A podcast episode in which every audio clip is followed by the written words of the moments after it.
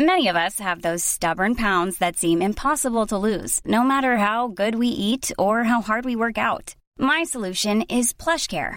PlushCare is a leading telehealth provider with doctors who are there for you day and night to partner with you in your weight loss journey. They can prescribe FDA-approved weight loss medications like Wegovy and Zepbound for those who qualify.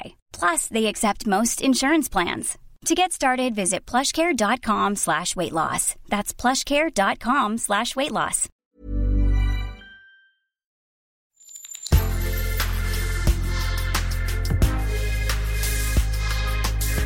Mais avant l'épisode, j'aimerais vous rappeler que notre premier sponsor, c'est vous.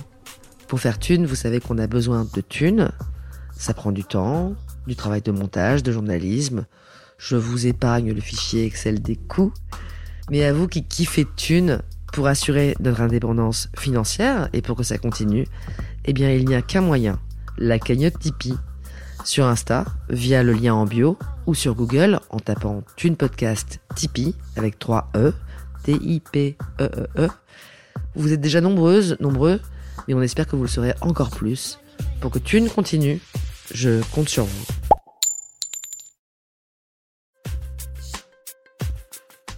Thune, le premier podcast intime sur l'argent. Et c'est exactement ce type de choses que vient titiller cette idée d'investissement. C'est qu'une fois qu'on a commencé à investir, alors on se dit « je ne peux pas m'arrêter au milieu du gué ». Même si je n'ai pas encore vu d'effets positifs, de résultats dans ma vie, on m'a promis un résultat, j'ai envie de rester. Et mon abonnement mensuel, par exemple, de 300 €, je vais le renouveler.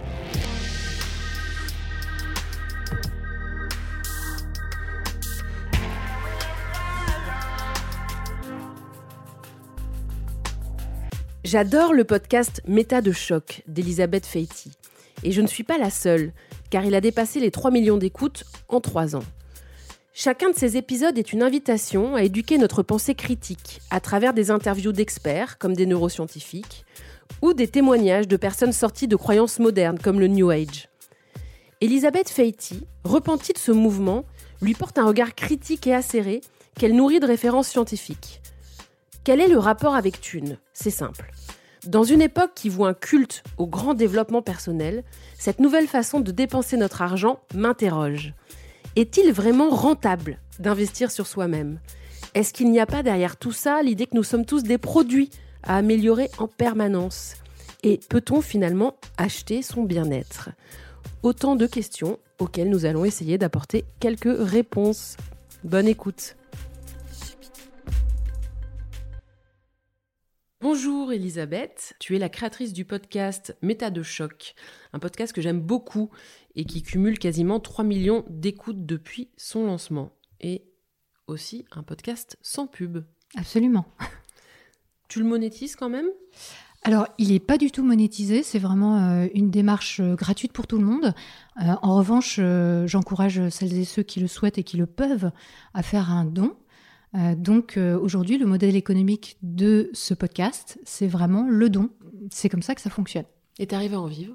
Oui, absolument. Je suis à l'heure actuelle, je suis à 3 000 € de revenus de dons par mois, ce qui me permet d'en vivre, mais aussi de commencer à payer les gens qui contribuent pour tout ce qui est communication, mixage par exemple, création de mèmes pour Internet et les choses comme ça.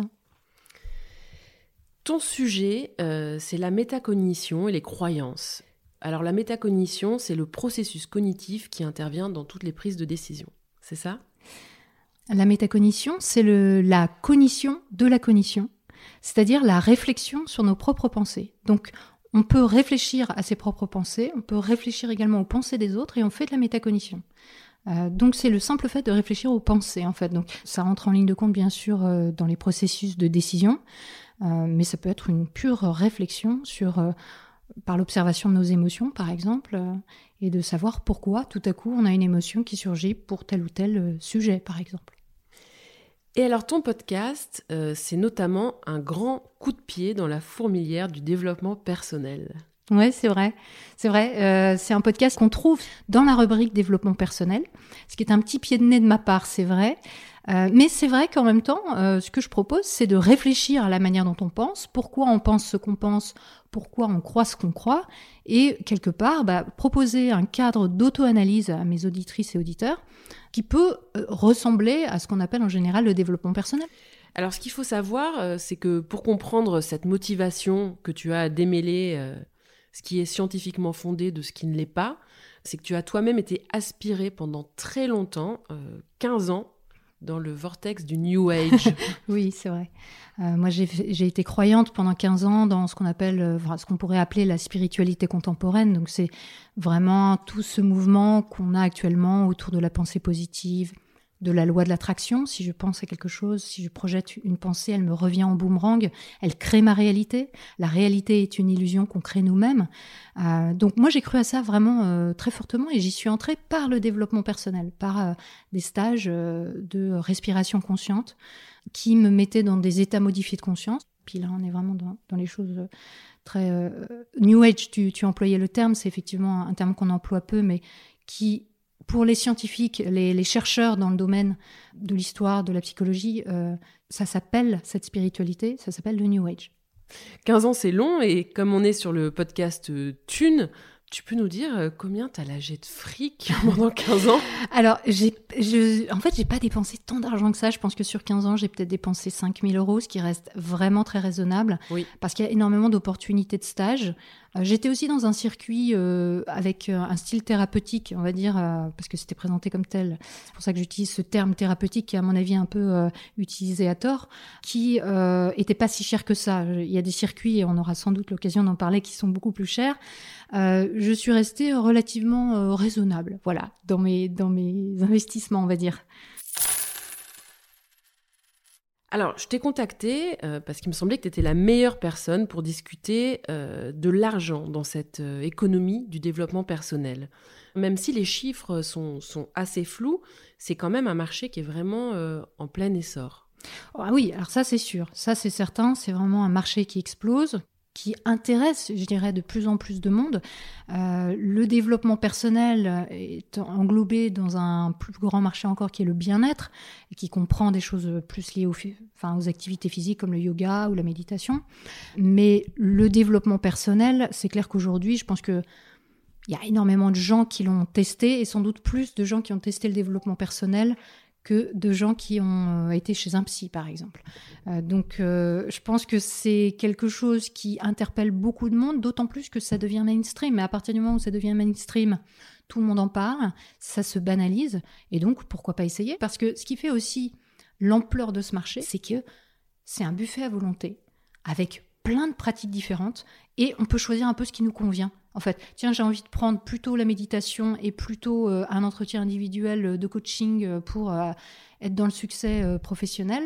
Ou une autre personne va dire non, moi, je m'intéresse plus à mon bien-être personnel et je vais plutôt aller sur une voie un peu plus spirituelle pour augmenter mon niveau de conscience.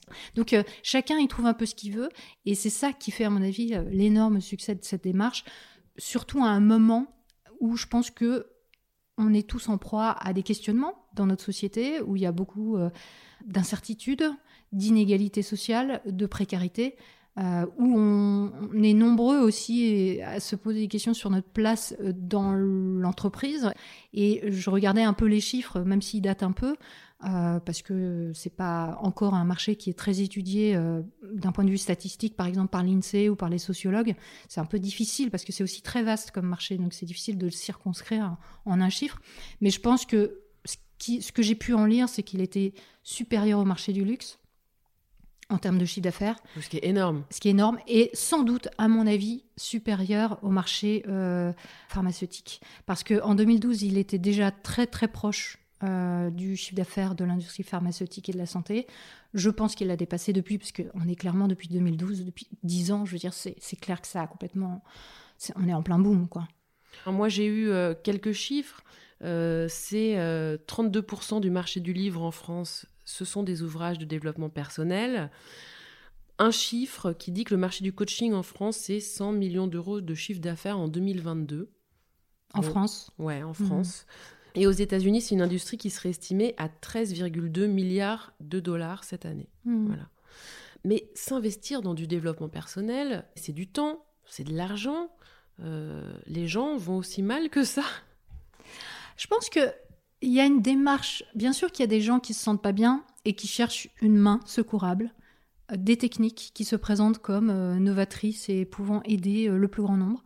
Mais je pense aussi qu'il y a une part de loisir, c'est-à-dire une part de, comme je disais, c'est mainstream. Donc quelque part, c'est bien aussi d'essayer ce dont on entend parler autour de nous. On va à une soirée et tout le monde parle de sa dernière expérience de Reiki ou du magnétiseur ou de la personne qui lui a tiré les cartes.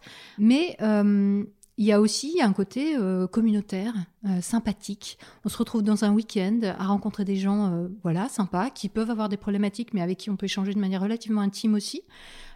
Et tous ces événements, en plus, sont organisés de manière plutôt conviviale, parce que voilà, on s'amuse. Si on fait du chamanisme, on fait des expériences, on va fumer des trucs un peu bizarres, on va faire un feu de camp, on va...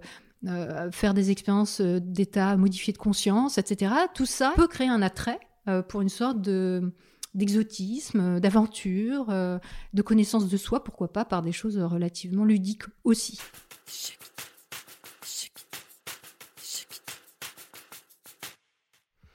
Alors, ce grand mouvement du développement personnel, évidemment, il n'est pas du tout porté par quelques personnes, mais par des milliers de personnes, hein, il est très divers. Est-ce que toi, de ton expérience, tu as vu que l'argent était un sujet qui était facilement évoqué.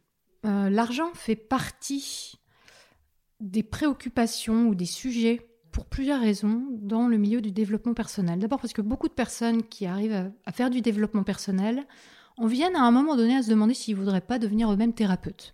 Et donc la question est de savoir combien on gagne quand on est thérapeute d'une technique ou d'une autre. Et ça fait partie des formations, entre guillemets, ça fait partie des stages quand on les fait. D'évaluer combien on pourrait faire payer une séance si on devenait thérapeute. Donc en général, ça se situe de base, on va dire, de manière commune, aux alentours de 50 € pour une séance. Ça peut monter si c'est une séance de 2 heures, parce qu'après, c'est des choses assez anticonventionnelles. Hein. On n'est pas dans des cas très rigoureux, comme quand on va chez le généraliste où ça dure 20 minutes, ou une psy, 45 minutes, ou 1 heure. Après, une autre raison pour laquelle l'argent est abordé, c'est que beaucoup de personnes et beaucoup de stages, en fait, qui sont proposés, parlent d'abondance. C'est-à-dire comment devenir riche ou comment avoir un sentiment d'abondance dans sa vie. Ça peut dépasser la question de l'argent, bien entendu, mais avoir le sentiment que les choses viennent à soi facilement, hein, on va dire de manière générale, et l'argent en fait partie. Donc on va désacraliser l'argent, on va justement rendre l'argent moins tabou dans ce type de stage. En tout cas, c'est ce qui est annoncé, c'est ce qui est proposé. Et donc, on va parler d'argent assez facilement. Et je pense que ça vient du fait que le développement personnel, tel qu'on le connaît aujourd'hui, a vraiment été, je dirais, lancé de manière à grande échelle dans les années 70 à partir des États-Unis et du mouvement hippie.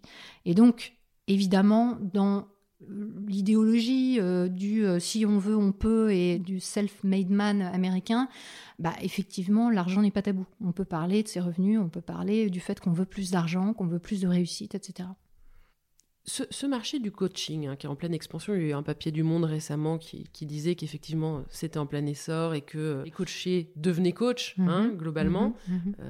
Voire coach de coach. Voire coach de coach, tout ça qui est plein de bonnes intentions, d'envie d'aider, de quête de sens, etc. Mais alors, tous ces coachs, de ce que toi t'as observé, ils en vivent correctement? Il y a un tel attrait pour la reconversion professionnelle, au travers soit d'activités de coaching pour devenir coach, soit pour devenir thérapeute dans une technique pseudo-scientifique d'aide, d'accompagnement psychologique, que finalement, il y a un côté très horizontal en fait sur ce marché-là. Il y a très peu de hiérarchie, il y a très peu de grandes figures en réalité, et il y a énormément de gens comme toi et moi qui vont se dire « tiens, je vais me lancer ». Alors, il y en a qui réussissent, bien entendu, et c'est ce dont on entend parler, forcément. Mais il y en a une multitude qui, en fait, font ça la petite semaine. Alors, soit n'ont pas d'ambition particulière pour devenir vraiment professionnels et ne vivent que de ça, et du coup, ils font ça quelques soirs par semaine ou le week-end avec des amis ou des amis d'amis, etc., tout en étant payés pour le faire. Soit on a des gens qui se lancent et il est clair que il y en a assez peu qui en vivent. D'abord parce que, comme je le disais, le tarif entre 50 et 80 euros, bon, ben, on ne va pas forcément très loin, surtout si on a... Je veux dire, on ne peut pas faire 8 heures par jour à recevoir des clients non-stop. Hein. On a besoin de recul, on a besoin de prendre des notes, on a besoin aussi de se recentrer sur soi avant d'accueillir un nouveau patient ou un nouveau... Ce n'est pas des patients, c'est des clients, d'ailleurs, dans ce milieu-là. Donc, en réalité, il y a beaucoup de gens qui se cassent les dents et qui vont essayer, vont suivre des formations, vont s'investir vraiment personnellement, financièrement, professionnellement, et vont pas vraiment réussir à sortir leur épingle du jeu. Par contre, effectivement, il y a des gens qui s'en sortent très bien. Et ces gens-là, ben, ils créent une image, ils créent même des entreprises et des produits. Là, je pense qu'on est dans le domaine de l'exception. Mais c'est vraiment ceux dont on entend parler, et c'est ceux qui se présentent en exemple pour convaincre, bien sûr, des personnes de venir se faire coacher, mais aussi de suivre leur formation professionnelle pour eux-mêmes devenir coach. Donc là, on est en train de monter tout en haut de la hiérarchie du développement personnel, hein, parce que tu me parles des super coachs, voire des gourous. Alors, je me souviens que tu avais publié un épisode notamment qui s'appelle « Coaching, l'Eldorado de la manipulation mentale ». Tu interviews un homme qui est très sensé, qui parle très bien et qui va voir une de ses stars du développement personnel. C'est aux États-Unis. Et alors là, on se rend compte que tout ça est extrêmement onéreux, en fait, d'aller voir...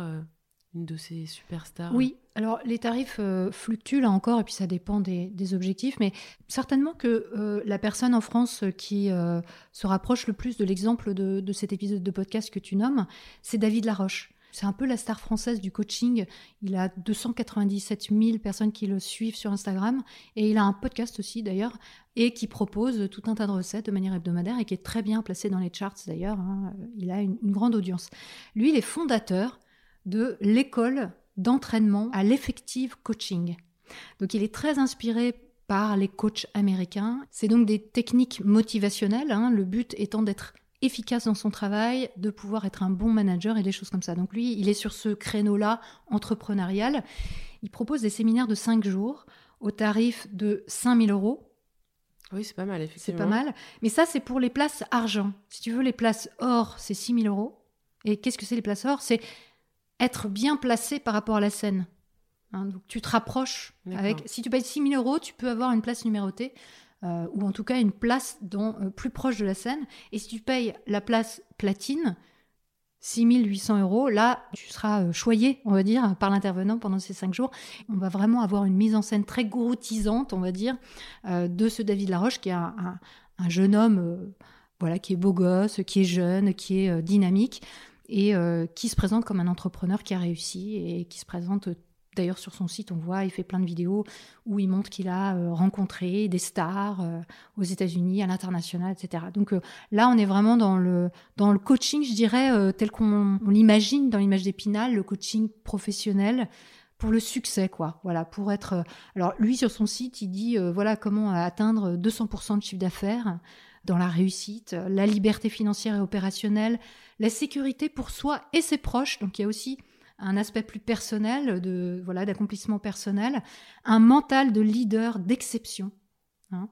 Donc inarrêtable. Donc là, on est vraiment dans les trucs motivationnels purs, très entrepreneurial. Mais on sent quand même que les promesses sont très élevées, hein, oui, un peu, et que le prix est aussi très élevé. Donc les gens qui s'engagent là-dessus, c'est des gens qui ont soit un certain niveau de vie, soit qui vont emprunter, hein, parce qu'il y a beaucoup de gens qui suivent ce type de coaching qui s'endettent. Et là, évidemment, ils s'endettent pour un objectif qui est très ambitieux et qu'ils espèrent atteindre, mais on imagine que s'ils ne l'atteignent pas, ce qui est fort probable, vu la hauteur de l'espoir, la déconvenue doit être au rendez-vous assez souvent. Partons du postulat qu'effectivement plein de gens n'ont pas le retour sur investissement qu'ils attendaient. Il n'y a pas des avis négatifs sur Internet en disant « ça ne marche pas du tout, c'est un scandale, remboursé ». Alors sans doute pas sur le site de David Laroche, hein, mais sans doute qu'il y a des témoignages potentiellement. La seule chose, c'est qu'ils font signer à l'entrée des stages des contrats de confidentialité pour que les personnes ne puissent pas raconter ce qu'elles ont vécu, ce qu'on peut comprendre d'un certain point de vue puisqu'ils se présentent comme ayant un secret, hein, le secret vers le succès à tous les coups, donc évidemment... Il ne faut pas le diffuser sans avoir payé. Mais en même temps, évidemment, ce que ça veut dire, c'est que ça restreint largement la latitude pour pouvoir en parler et s'en plaindre publiquement si on y a assisté, avec des arguments qui seraient solides, avec des exemples concrets. Mais il y a des gens qui le font. Ce coaching grand spectacle, il vient des États-Unis en fait. Oui, sans doute. Et il existe depuis longtemps, depuis les années 30. Ce type de coaching, on parlait tout à l'heure de données scientifiques, il a été étudié. Et c'est ça qu'on ignore souvent, c'est que ces techniques sont souvent des techniques qui ont été étudiées par les scientifiques pour savoir si elles avaient un intérêt, parce que pourquoi pas ? Des nouvelles idées, des nouvelles intuitions, des nouvelles techniques, ça peut être intéressant, et pourquoi pas rejoindre le corpus des connaissances pour l'accompagnement psychologique ou la connaissance de l'humain.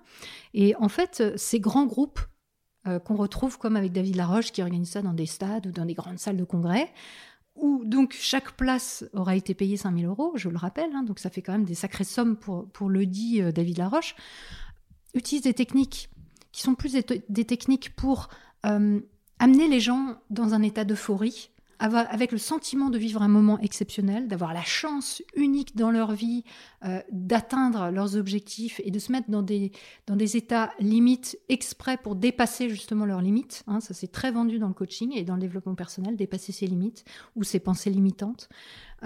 Et du coup, sont prêts à faire un peu n'importe quoi. Et c'est ça le problème, c'est que on va... En plus, avoir affaire à des gens qui souscrivent à ces stages parce qu'ils ont une vraie quête personnelle, peut-être que même ils sont en difficulté, qu'ils ont des problèmes personnels ou professionnels, ils cherchent des solutions. Et ce qu'on observe, et ce qui a été étudié avec ces larges groupes, justement ces grands rassemblements motivationnels, c'est qu'ils sont dangereux psychologiquement et qu'on peut avoir... non seulement ça ne sert à rien, c'est-à-dire que ça n'améliore pas les compétences, l'efficacité... managériale, entrepreneuriale ou personnelle dans sa vie.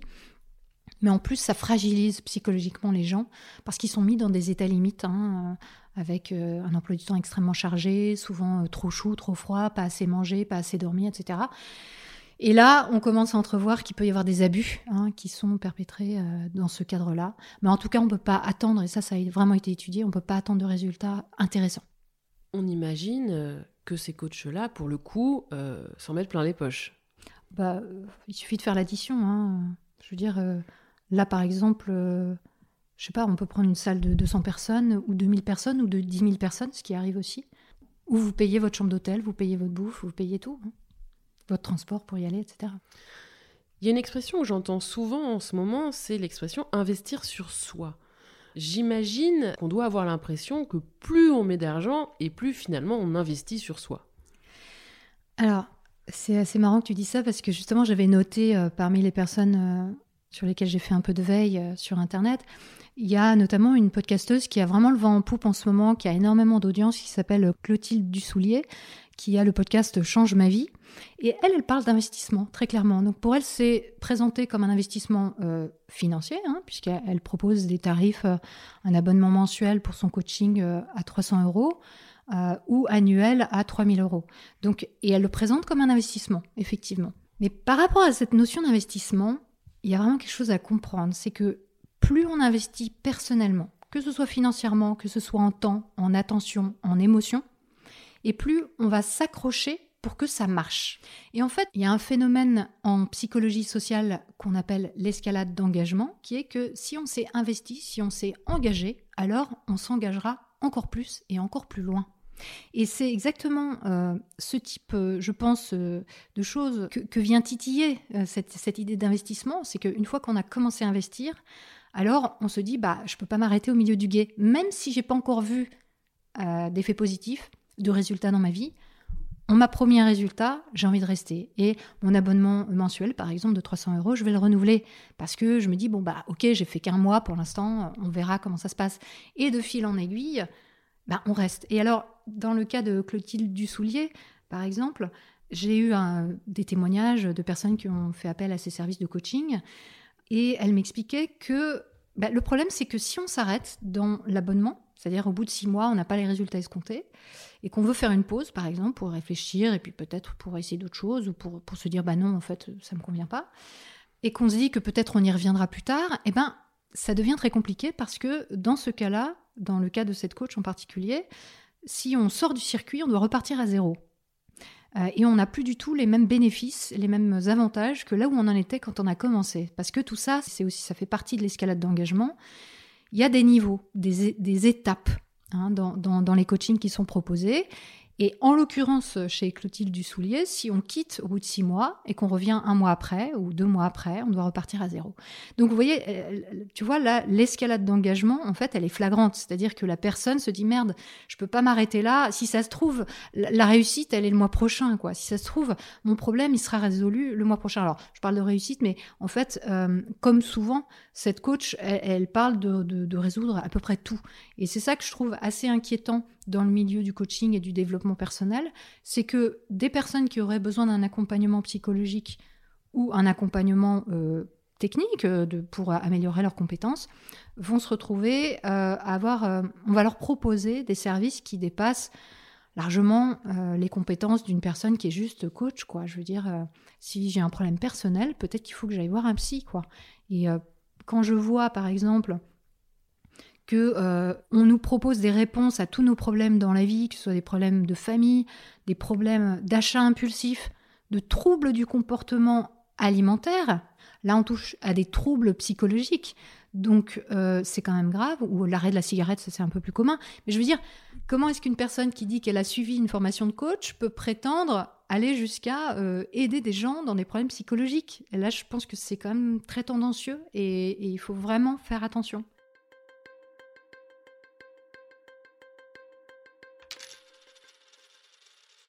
Est-ce que, pour le coup, les psychothérapies, la psychanalyse, ça a été scientifiquement validé ?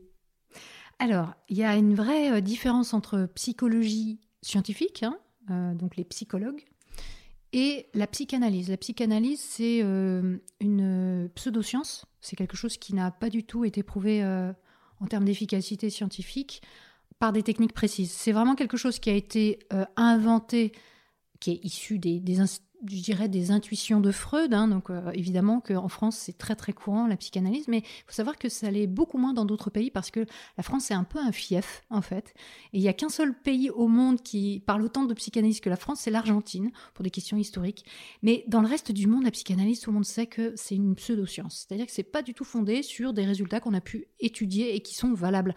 Mais oui, effectivement, la psychologie scientifique fait des essais sur des échantillons, va avoir des techniques qui ont pu prouver ou qui sont en train d'être étudiées de manière systématique, avec donc des outils statistiques pour déterminer s'il y a un changement avant-après. Voilà, donc c'est pas le cas avec la psychanalyse. Ton positionnement là-dessus a le mérite d'être clair. Si on n'est pas bien, évitons de donner notre argent au coach. Je crois que le coaching, en fait, qui se focalise sur des techniques pour être plus efficace dans son travail, par exemple, est intéressant. Pourquoi pas ? C'est très bien. C'est des outils qui peuvent améliorer notre vie quotidienne, notre travail, nos résultats. Par contre, si on attend du coaching, et par exemple le coaching de vie, une amélioration de sa vie personnelle, là, ça devient beaucoup plus compliqué. Ça veut dire quoi ? Quelle amélioration personnelle ? Pourquoi on a besoin d'améliorer sa vie ? Parce qu'il y a aussi tout ça dans le développement personnel qui est de considérer qu'il faut être une meilleure version de soi-même. Il faut être la meilleure version de soi-même. Ça veut dire quoi ? Si on est bien, est-ce qu'il faut être meilleur ? Toujours meilleur ? Et ça, c'est typique. Mais je crois qu'on crée un problème là où il n'y en a pas. Après, si on a vraiment des soucis, si c'est des soucis d'ordre psychologique, il vaut mieux s'adresser à des personnes compétentes. Si c'est des problèmes d'ordre sexuel, il y a des sexologues. Si c'est des problèmes d'ordre de couple, il y a des psychologues du couple, etc. Enfin...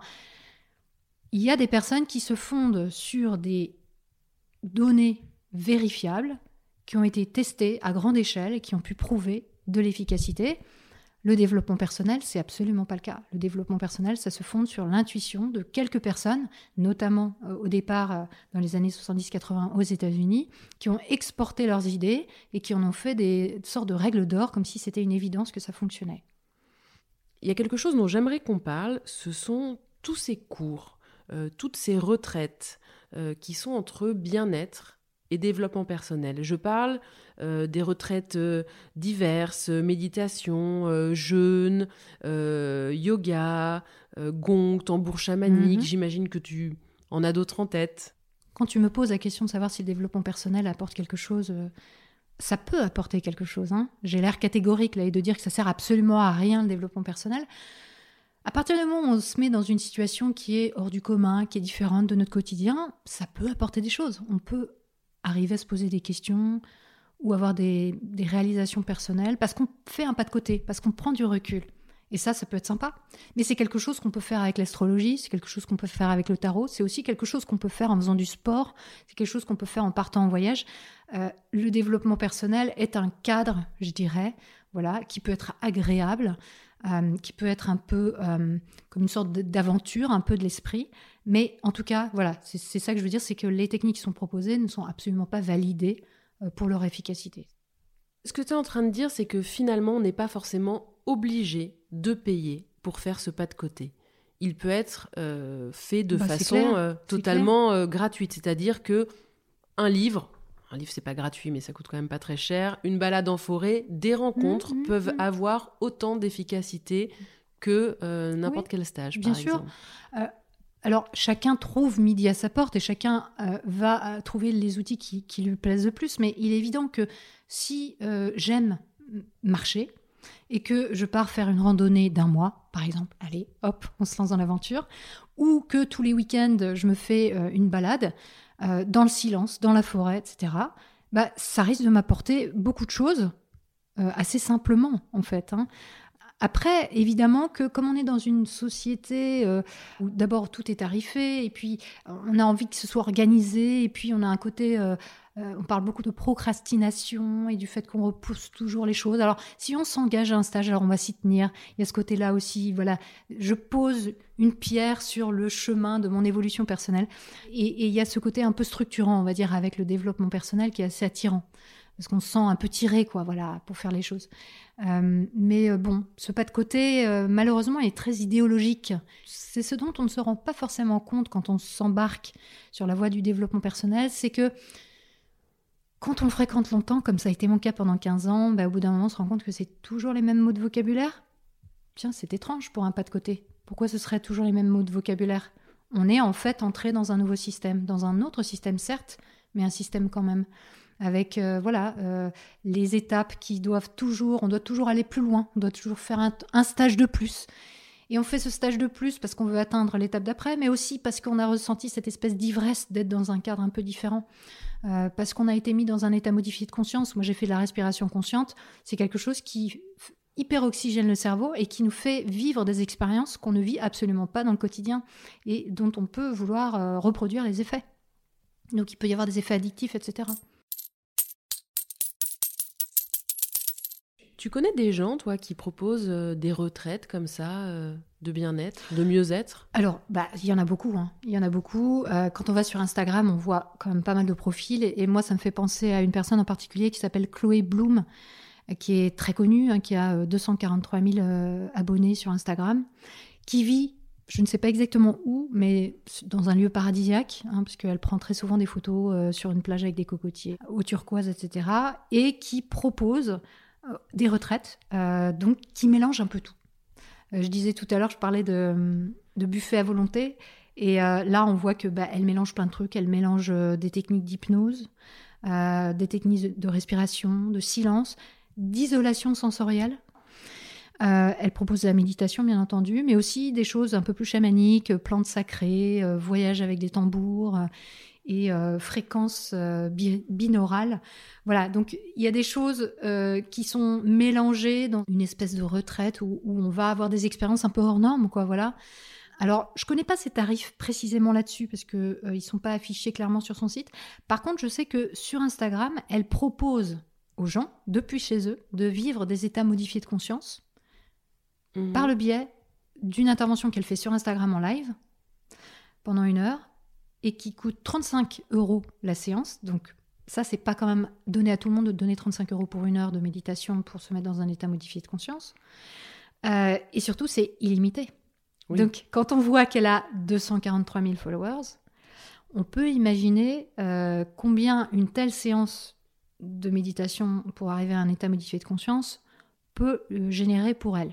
Oui, alors ça, tout ça, c'est les fameux lives payants, hein, qui ont explosé notamment pendant le confinement. Ouais, il y en a eu de plus en plus. Oui, hein. Bien sûr, bien sûr. Et ce qui me fait un peu peur avec ce genre de choses, c'est que les gens payent 35 €, on pourrait se dire c'est rien. Et puis voilà, ils essayent. Mais quand on ne sait pas que l'expérience qu'on a eue, qui est un état modifié de conscience et qui nous a fait, je ne sais pas, vivre un moment d'exaltation par exemple, de joie, ou qui nous a confrontés à quelque chose d'étrange, qu'on a vite fait d'interpréter comme une vie antérieure ou comme un esprit qui nous hante ou je ne sais quoi, on peut se retrouver dans un cercle vicieux d'engagement justement, où on va vouloir aller plus loin. On est intrigué ou alors on a eu peur et on veut résoudre et on veut nettoyer ses énergies, par exemple. Parce qu'elle, Chloé Bloom, elle est vraiment dans une démarche très spirituelle, hein, contrairement aux personnes que j'ai citées précédemment. Elle est vraiment dans une démarche très clairement spirituelle. Elle parle de terre-mère, elle parle de transformer son monde intérieur, de modifier son état de conscience, d'incarner sa vérité, des choses comme ça qui sont vraiment du vocabulaire typique de la spiritualité New Age. Et je trouve ça un peu problématique de laisser les gens de l'autre côté de leur ordinateur vivre des états un peu limites. Et admettons qu'une personne à tendance psychotique, mais qui l'ignore, vive ça, ça peut être très dangereux. Et il y a zéro service après-vente, non seulement parce qu'elle est totalement incompétente pour le faire en tant que coach ou mentor. Elle se définit comme un mentor, donc elle ne se définit pas comme coach. Et la différence, c'est que elle est juste dans l'inspiration. C'est-à-dire que les gens la suivent, non pas parce que... elle va s'adapter à leurs besoins, mais parce qu'ils l'admirent et donc ils trouvent en elle une inspiration qu'ils veulent suivre. C'est ça, le mentor. Oui, donc finalement, un mentor, c'est un coach Instagrammable. Le coach, en principe, c'est quelqu'un qui va demander à la personne ce dont elle a besoin, quel objectif elle veut atteindre, quels moyens elle a, et qui va s'adapter à sa demande pour l'accompagner sur son chemin. C'est ça un peu la promesse du coaching. Alors que le mentor, il est ce qu'il est et dit « Voilà, moi j'ai réussi en faisant ça ». Voilà ma vie paradisiaque, vous voyez, j'ai un super copain, on est riche, on a réussi, on est beau, on est jeune. Et vous, ça vous inspire, tant mieux. Voilà, c'est ça le principe. C'est la fameuse inspiration. Ouais, des gens inspirants, c'est un peu le mot de ces dernières années, carrément. L'inspiration. Hein, on veut de l'inspiration. Et ça marche. Parce qu'on a toujours l'impression que l'exemple est une preuve. Mais en fait, l'exemple n'est absolument pas une preuve. On peut réussir par chance. Et c'est souvent ce qui arrive. Un concours de circonstances, être bien né, être beau plutôt que moche, être blanc plutôt que noir. Et c'est sur ça beaucoup que reposent toutes les personnes dans le développement personnel et les coachs en général se montrent en exemple et disent voilà la preuve que ça marche, moi j'ai réussi en faisant ça. Mais c'est pas parce qu'elles ont réussi que c'est pour de bonnes raisons. Et c'est pas pour les raisons, encore moins pour les raisons qu'elles peuvent vous présenter à vous. Et puis peut-être que ce qui a marché pour elles a marché pour elle, mais ne marchera pas pour les autres. Et ça, c'est un peu tout le problème, en fait, de vouloir transposer son expérience personnelle comme une vérité transposable sur les autres, en fait.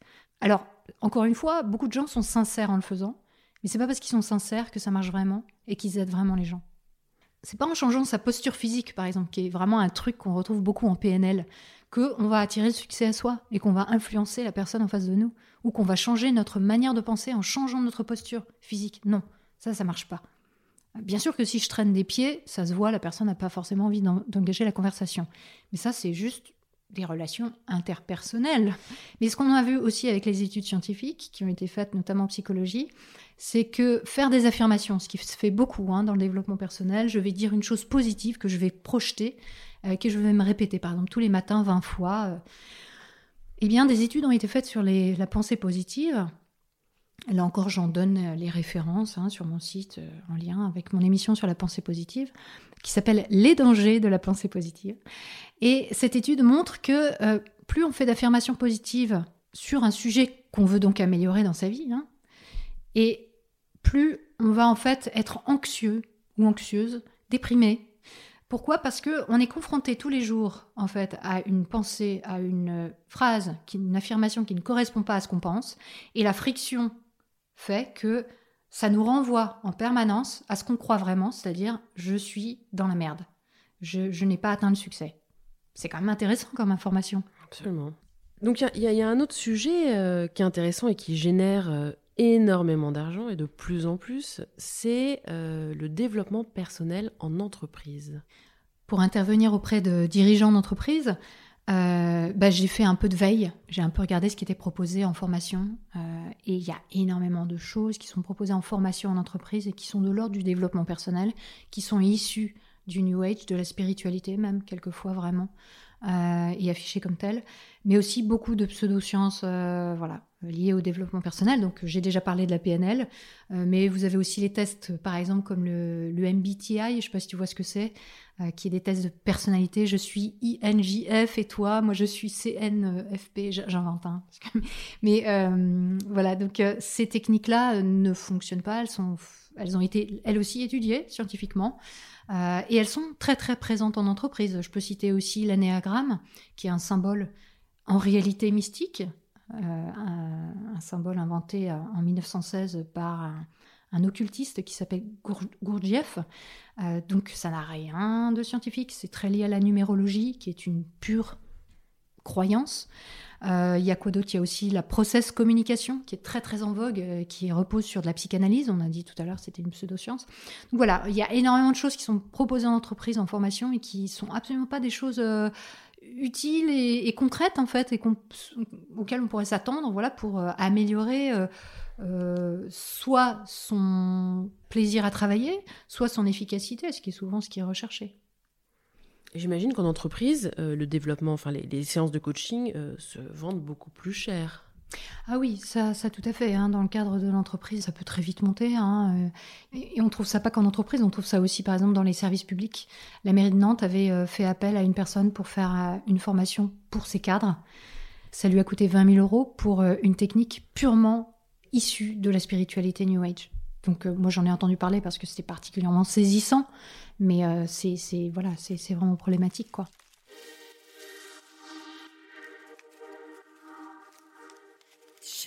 En plus le pire c'est que il y a plein de dirigeants qui sont sincères aussi.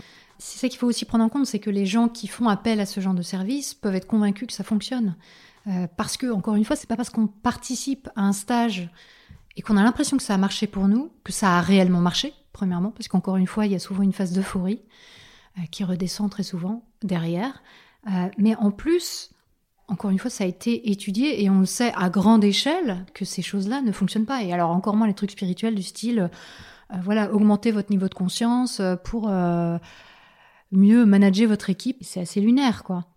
Après, il y a aussi des personnes qui sont croyantes, tout simplement. Je veux dire, il y a des gens qui sont dans la spiritualité New Age, comme Chloé Bloom est dans la spiritualité New Age. Elle est persuadée que l'univers lui renvoie ce qu'elle lui envoie. Elle propose des choses en accord avec ses propres croyances. Mais en tant que client, c'est bien de savoir si on adhère ou pas. Parce que, encore une fois, on peut vouloir croire. Moi, je ne suis pas en train de critiquer. Je ne suis pas une personne qui croit à Jésus, elle croit à Jésus. Maintenant, est-ce qu'on veut que Jésus entre dans l'entreprise? Ou est-ce qu'on veut être initié à croire à Jésus ou pas? Ça, c'est intéressant de le savoir et de se poser la question et d'aller vraiment vérifier ce qui se passe pendant ces formations. Il y a une question que je me pose, c'est que finalement, tous ces préceptes, tout ce développement personnel, tous ces stages, tous ces coachings existent dans des livres. Oui. En général, les livres de développement personnel sont quand même pas très durs à lire. On les trouve partout. Mmh. Finalement, pourquoi se rajouter des stages, de l'immersion, alors que tout existe déjà dans les bouquins, à pas cher? Parce que tout simplement, les bouquins promettent des choses qu'on n'arrive pas à atteindre. Et donc on se dit, faut que j'aille faire le stage. Parce que souvent, les auteurs de bouquins proposent aussi des stages. Donc c'est un truc sans fin, en fait. On a les 5 clés du bonheur, on a les 7 lois du succès, on lit le bouquin et puis on fait les exercices et puis on se dit ok, ça m'a permis de me poser des questions, ça m'a permis d'aller voir telle ou telle relation que j'ai et qui est problématique ou telle chose dans ma vie professionnelle, et on n'obtient pas le résultat qu'on voulait obtenir. Donc qu'est-ce qu'on fait? On va trouver soit l'auteur ou l'autrice qui propose un stage, soit si c'est pas le cas, on va aller voir une personne qui en propose. Et c'est le début d'un engrenage. Mais effectivement, tu disais en entrée de l'émission que ça représente une grande part des rayons libraires aujourd'hui. Mais 32%. C'est de la folie, quoi. Je veux dire, ça écrase complètement, ça prend même la place des rayons psychologie et spiritualité, parce que, encore une fois, ça déborde sur toutes ces choses-là. Et malheureusement, ça n'apporte pas de solution, ni de compréhension de soi-même, en fait. C'est des choses plaquées. Le développement personnel, c'est vraiment des choses plaquées. C'est une idéologie au départ. C'est de l'ordre de la croyance. Et c'est ça qu'il faut bien comprendre. Et on peut aller vers la croyance. c'est pas du tout un souci, mais il faut en avoir conscience que c'est ça. Sinon, il y a tromperie sur la marchandise quelque part. Donc tous ceux qui vont en librairie acheter les 5 clés pour changer sa vie ou les préceptes pour devenir un éveillé, tu leur dis globalement, si c'est pour trouver des solutions, gardez votre argent. Oui, je pense qu'on peut garder son argent, oui, sans aucun problème. Après, si on est curieux et qu'on veut améliorer des techniques bien précises dans l'entreprise, dans son travail, pourquoi pas ? Il y a des coachs qui ont des techniques très, je dirais, matérielles, hein, des techniques d'organisation, etc., des choses comme ça. Au même titre qu'un coach sportif va apporter des outils très concrets pour améliorer les performances sportives, hein. Par contre, c'est pas dans le développement personnel qu'on trouvera des solutions.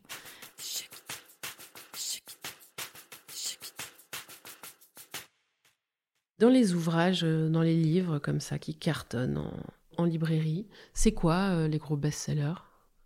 Alors, il y a évidemment le livre d'Écartolé, hein, que tout le monde connaît ou presque, qui est le pouvoir du moment présent, avec des exercices, avec une demande de lâcher prise sur soi, etc.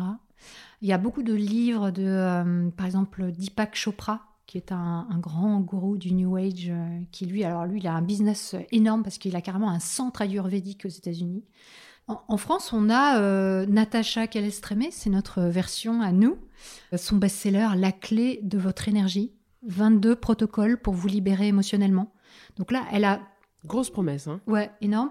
Elle a aussi écrit sur la numérologie. Donc là, on est pile encore dans la croyance pure, hein. Un problème égale une solution. Comme si tout était monocausal, hein, bien entendu, et qu'il y avait une solution pour un problème. Non, ça aussi, c'est un truc extrêmement réducteur dans le développement personnel, c'est de croire que si on a un problème, il y a forcément une solution, ou que si on a un problème, il y a forcément une cause. Mais non, en fait, on peut avoir un problème lié à plein de causes différentes. Peut-être qu'on ne se sent pas bien au boulot parce qu'on a une heure de trajet le matin, une heure de trajet le soir, mais qu'en plus, on a un manager qui est merdique, et qu'en plus, on s'ennuie au boulot. Ça fait 3 causes. Et 3 causes, dont 2 causes extérieures. Absolument.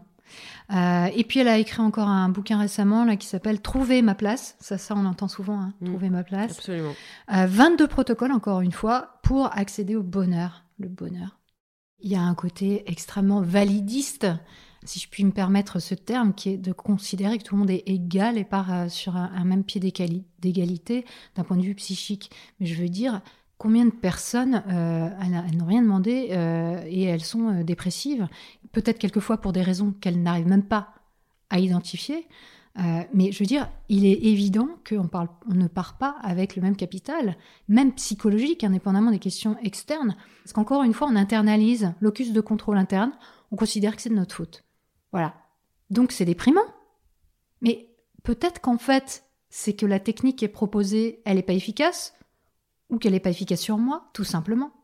Et c'est pas parce que je m'y suis mal prise. Ça devient obsessionnel, du coup, on va vouloir absolument y arriver. D'autant qu'on s'est investi financièrement. Voilà, en se disant, ça vient de moi le problème, parce qu'elle a réussi, toutes les personnes qui sont autour d'elle ont réussi, ces coachs avec qui elle travaille. Moi, je réussis pas, pourquoi ? Et je vois que des gens satisfaits sur son site et ailleurs. Et je pense que c'est un peu aussi le problème qu'on a en entreprise à introduire le développement personnel, c'est qu'on psychologise aussi et on individualise la responsabilité, ce qui est quand même super tranquille, super relax, pour éviter de se poser des questions sur les moyens financiers, augmenter les salaires, le bien-être au travail, la bonne chaise de travail, le bon environnement, etc., qui sont quand même la première source de bien-être au travail, c'est les conditions de travail, c'est pas la personne. Puisque ton constat est plutôt, il me semble, sans appel, c'est-à-dire que on peut acheter des divertissements, on peut s'acheter de la croyance, si on a envie d'être croyant, hein, on peut pourquoi pas s'en offrir, mais tu mets en garde sur le fait qu'il faut garder en tête que ce ne sont que des croyances, donc c'est peut-être préférable pour la santé mentale que ça reste dans ce registre-là, hein.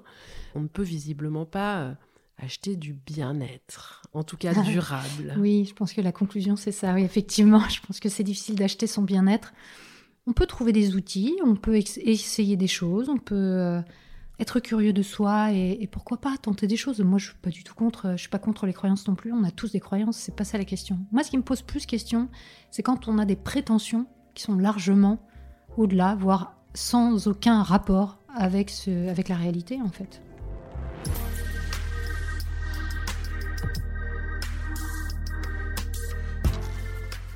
Voilà, vous avez encore écouté un épisode de Thune, un podcast de Laurence Velli et Anna Borel.